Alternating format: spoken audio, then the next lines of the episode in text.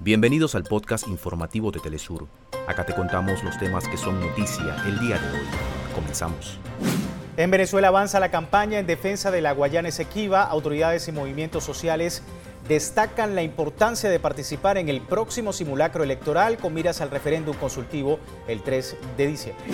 En Colombia, la Jurisdicción Especial para la Paz aceptó el sometimiento del ex jefe paramilitar Salvatore Mancuso al considerar que aportó conocimiento de verdad sobre crímenes cometidos durante el conflicto armado y la relación entre el paramilitarismo y la fuerza pública.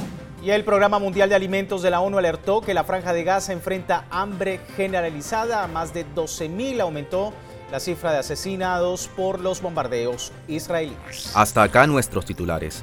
Para más información recuerda que puedes ingresar a www.telesurtv.net.